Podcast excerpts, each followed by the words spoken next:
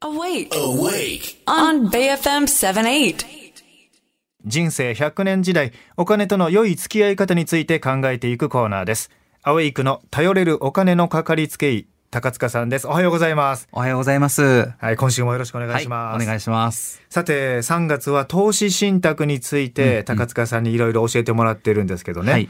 えーこんなメッセージが届いてるんでちょっとご紹介しますね、ありがとうございます。ラジオネームはこれ書いてない方ですね、うん手数料維持費、かからないならいくらでも分散投資するんだけどなあというメッセージですねなるほど。ありがとうございま手す。数料と維持費がかからないなら、はいい、くらでも分散投資、えそうですね。あの、まあ、投資信託というものは、基本的にまあ、投資をやっぱり信じて託する。うんあの、人が介するので、うんやっぱり手数料、コストはかかってしまうものなんですねえそう。ですよねただこのコスト、しっかりとやっぱり理解しておかないと、うんまあ、ご損をしてしまうこともあると思いますので、今日はこのコストについてしっかりお話していきたいと思います。はい、はい。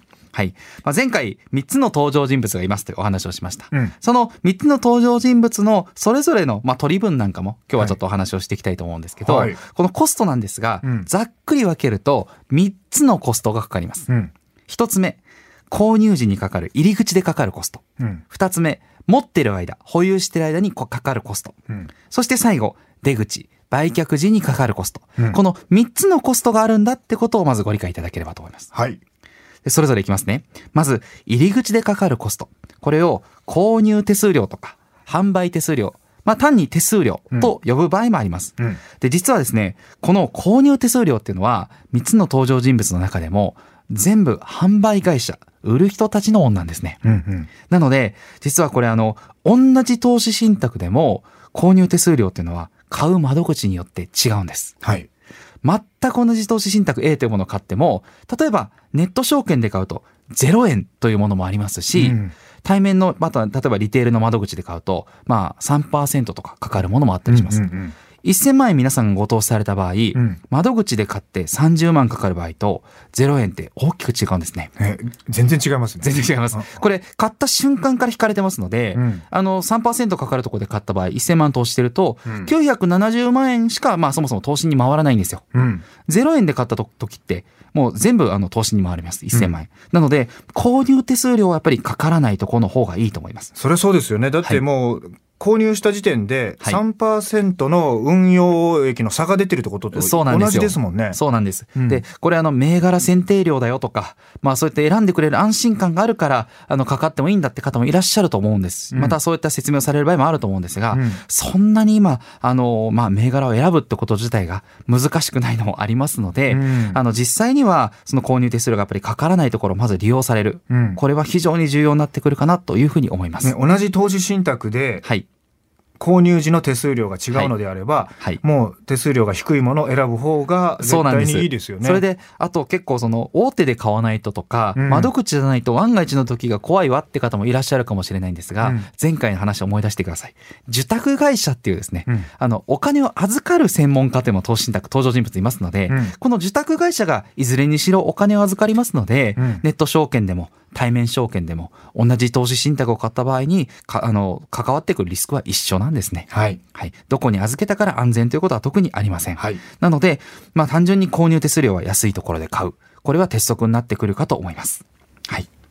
次に、保有中の手数料ですね。うんこちらは、信託報酬とか管理費用っていうふうに呼ばれるものになりまして、うんまさに信じて託する報酬ということで、まあ、持ってる間、ずっとかかるコストになります。はい。で、これがですね、まあ、いわゆるインデックスってものだったりとか、アクティブってものだったりで、これもコストに差があるんですけれども、うんまあ、0.1%ぐらいのものから、まあ、多いと2%ぐらいのものまでう、ん様々あります。うんうん。で、1年にコストが、例えば何パーセントかかるって書いてあるんですが、これも結構いろいろ質問あります。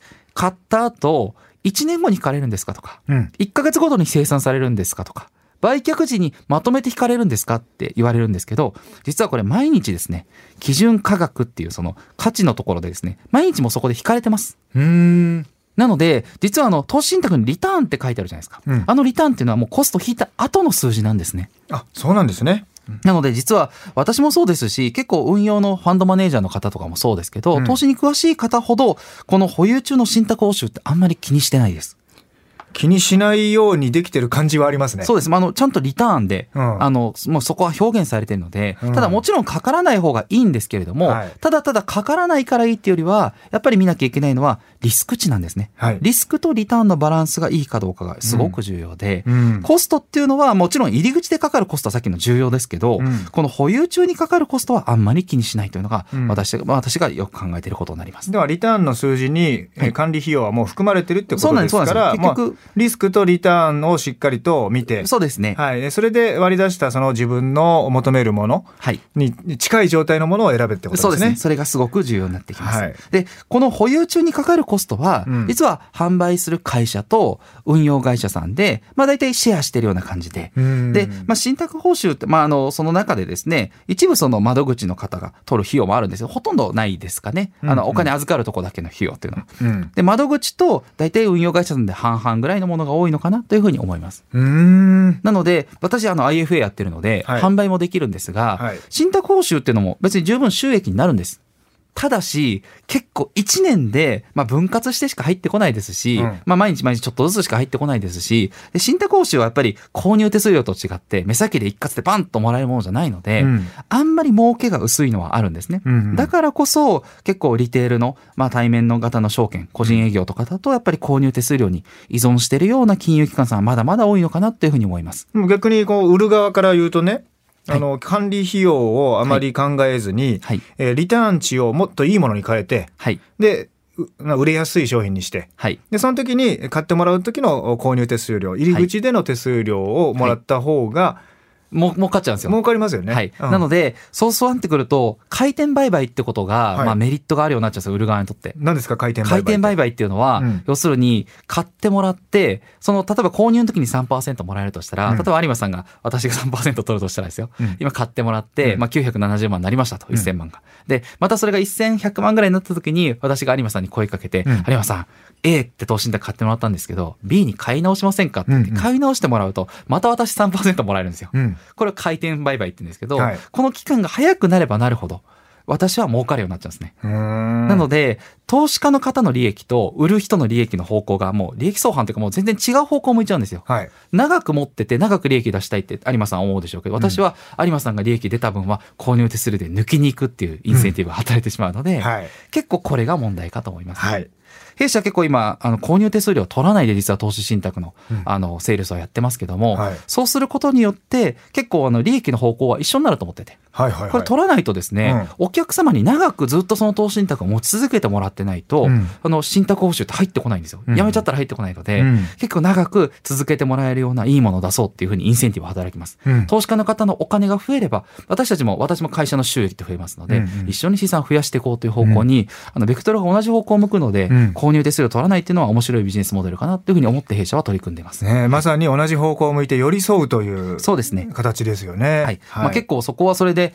まあビジネス上難しさはあるんですけど、うんまあ経費を削減したりとかですね、いろんなところで弊社はトライしているという状態でございます。はいそして最後、出口ですね。うん売却時にかかるコスト、信託財産留保額ってところに書いてあったりするんですが、うんこちらはあまり気にしなくてもいいです。はいあの、かからないものも多いですし、うんかかってしまうものに関しては、まあ、あの、物理的に例えば流動性がないもので、うん投資家の方が、もうあの、で、最後、さよならするときに、ちょっとお金を他の投資家の方に置いていくようなものになりますのへで、ー実はこの3社誰のものでもないんですよ。